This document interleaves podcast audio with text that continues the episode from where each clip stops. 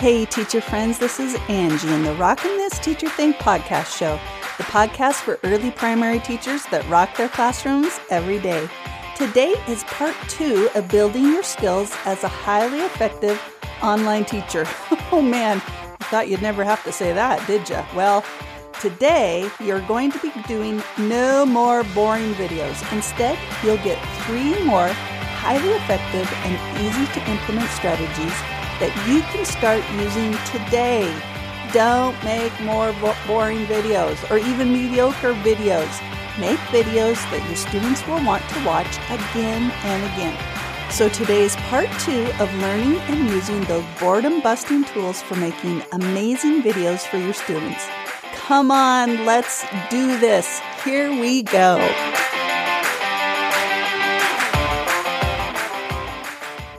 Hey, teacher friends, this is part two today. Today, we're going to learn three more strategies to make sure your videos aren't boring, make sure they're amazing.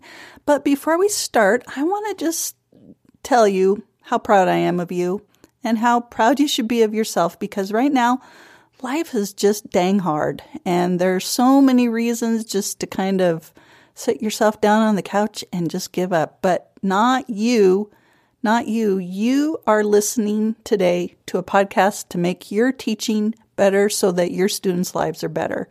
You see the brighter days ahead and you're willing to put in the time and the energy and the sacrifice to to develop a skill in yourself that is going to help you in the long run, but it's most importantly going to help your students kind of find some happiness in their day. Seeing you on a video and interacting with you, I guarantee is the highlight of their day.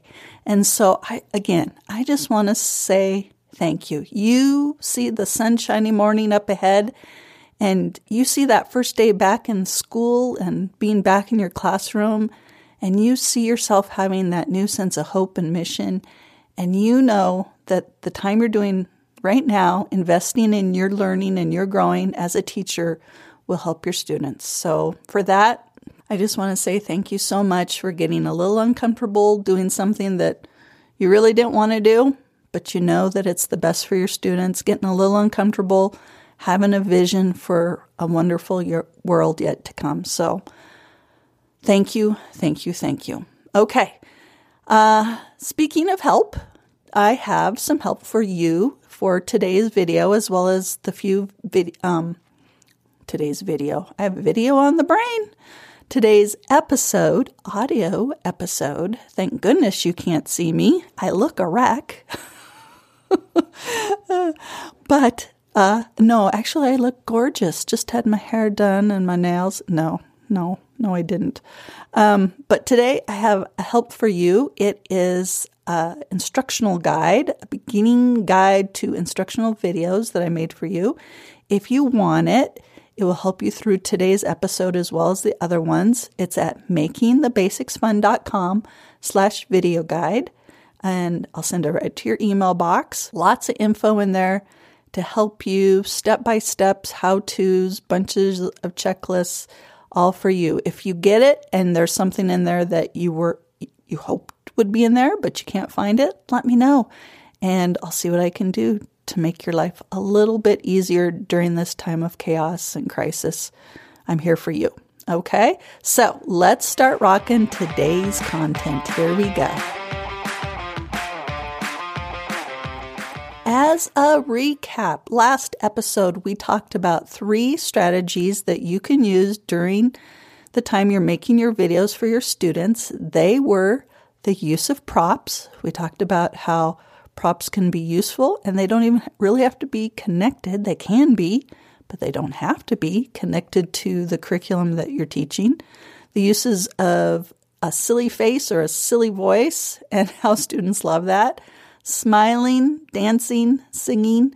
We went all through those things and gave you a bunch of ideas. So if you didn't catch that, go back in episode, episode seven, and get caught up from there. Okay, and then today we have three more tips. But before we get started, I have a little bonus tip for you. This is not included in the guide because I remembered it while I was out for my walk today, walking my dog. When I did some online teaching, the one thing that my students loved were the use of sound effects. they loved sound effects. And I used to use this app and it's called Soundboard. It's just, and I have, a, it's on in the Apple um, App Store and I will find it. Let's see, Soundboard. And I'll play a few of these for you. Soundboard, that's all it says. Um, and I believe it did cost a little bit of money, but it was it's totally worth it, as you can hear in a moment. So there's probably whoops, whoops, I just um, accidentally hit one. Um, there's a bunch of different sound effects that you can use. Here's one. That's um, really great for when you're doing some online teaching and everyone's kind of staring at you and no one's giving you any responses. Uh, here's another great one. Okay. And the great thing about this soundboard app is that if it goes on and on and you're like, uh, can this please stop? All you have to do is hit the word soundboard at the very tippy top and then you can make it stop. So watch this. See, done. So, because sometimes they get a little crazy. Yeah. Okay. That's a good one. Okay. But the you're going to think I flipped a lid. The part your students are going to love best of all, and if this doesn't make you smile, I don't know what's going to. You um, hit the three little lines at the top, and then it says boards, and it has soundboard. That's the one we were just on. And then there is a fart board, and there's a four by two, four, six. There's 24 different farts. Are you ready? Okay, here's Dirty Burrito.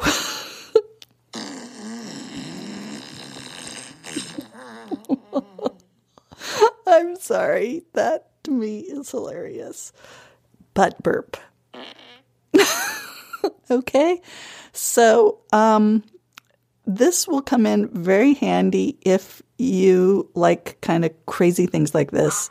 Here's back to um, here's a dog bark uh, alarm clock. Darth Vader, and so you can make them go at the same time. So if we do a crowd laughing, you could also do like some a siren. All right. So, and again, if you want it to stop, you just hit that little soundboard title up at the top. So, um, I actually used this app as reward for getting through certain steps of the lesson, and they would tell me which ones they wanted me to play, and it was a huge motivator. So, there's soundboard for you before we get started. Okay, I think that was probably worth the price of admission right there. But let's keep going. For our next three, they are routine, clear next steps, and the use of stories. So let's go over routine. What do I mean by routine? When you watch a um, television show on the TV, or you watch a popular YouTube channel, or you listen to your favorite podcast, you will notice that they follow a certain path or routine for the structure of their program. You need to do the same thing. You need to start your lesson a certain way every single time. You need to have a prog- progression within your lesson, and then you need to end your lesson the same way every single time. This helps give your student an idea of what's coming and what they can look forward to. That then they're not just like lost in the time of it. Okay. So one way to start uh, a good lesson, an online lesson, is maybe the use of a song or a chant or a. Um, I've seen teachers and speakers use jokes uh, what do you do in your classroom? A lot of times we start our day with a song or a chant. Here's the chant that I used to use in my classroom I promise, and we'd put our, we'd have some actions. I promise to be an excellent person, working hard to be smart, kindness in my body and heart, listen to my parents and teacher, be a participator. When I strive for all that, I will be a champion. And so we had little actions to go with that. You could do the same. Then you need to tell your students what the lesson's about, tell the objective, just like your regular classroom, but then give them a roadmap. And usually this is a visual way to track your lesson.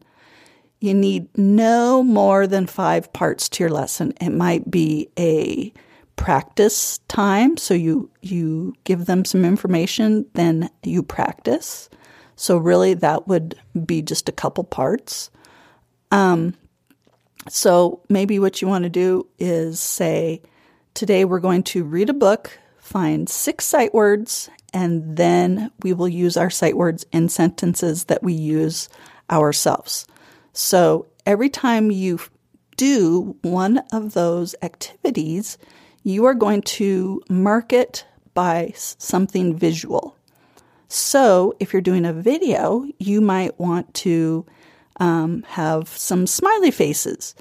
That every time you accomplish one of those activities, a smiley face goes up. Oh, we just got done reading a book, smiley face goes up. We just found six of our sight words, another smiley face goes up. Oh, we have one more part of our lesson. Let's go ahead and use our new sight words in a, a sentence. Oh, good, we're done. Smiley face goes up. Let's end our, our video. And just as you started your video with a song, a chant, or a whatever, you're going to end your video the same way every time. Now, it doesn't have to be the same way you started, but it can be but you just need to end each video the same way. Goodbye, goodbye. I hate to see you go, but goodbye, goodbye. I don't know. I'm just making this up. it's a horrible song. I'm sure you have a better one.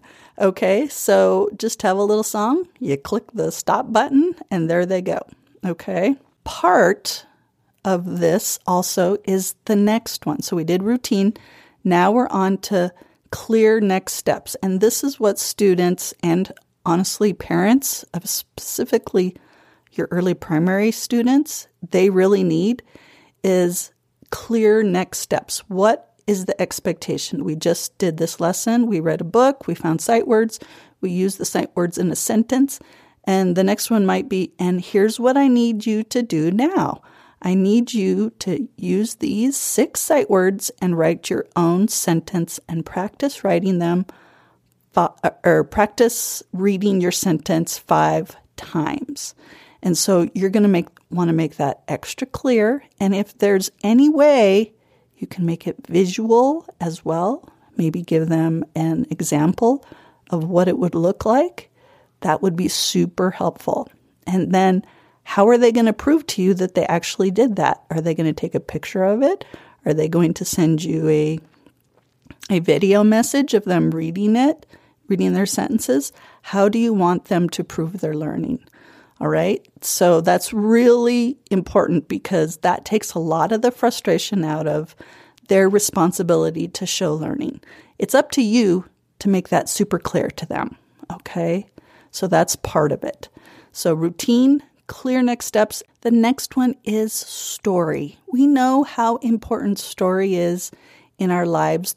Story is just a key part of really highly effective lessons, whether they're in the regular brick and mortar classroom or the online classroom. Stories are the things that connect us, that help us remember. They tap into our emotions and our imagery.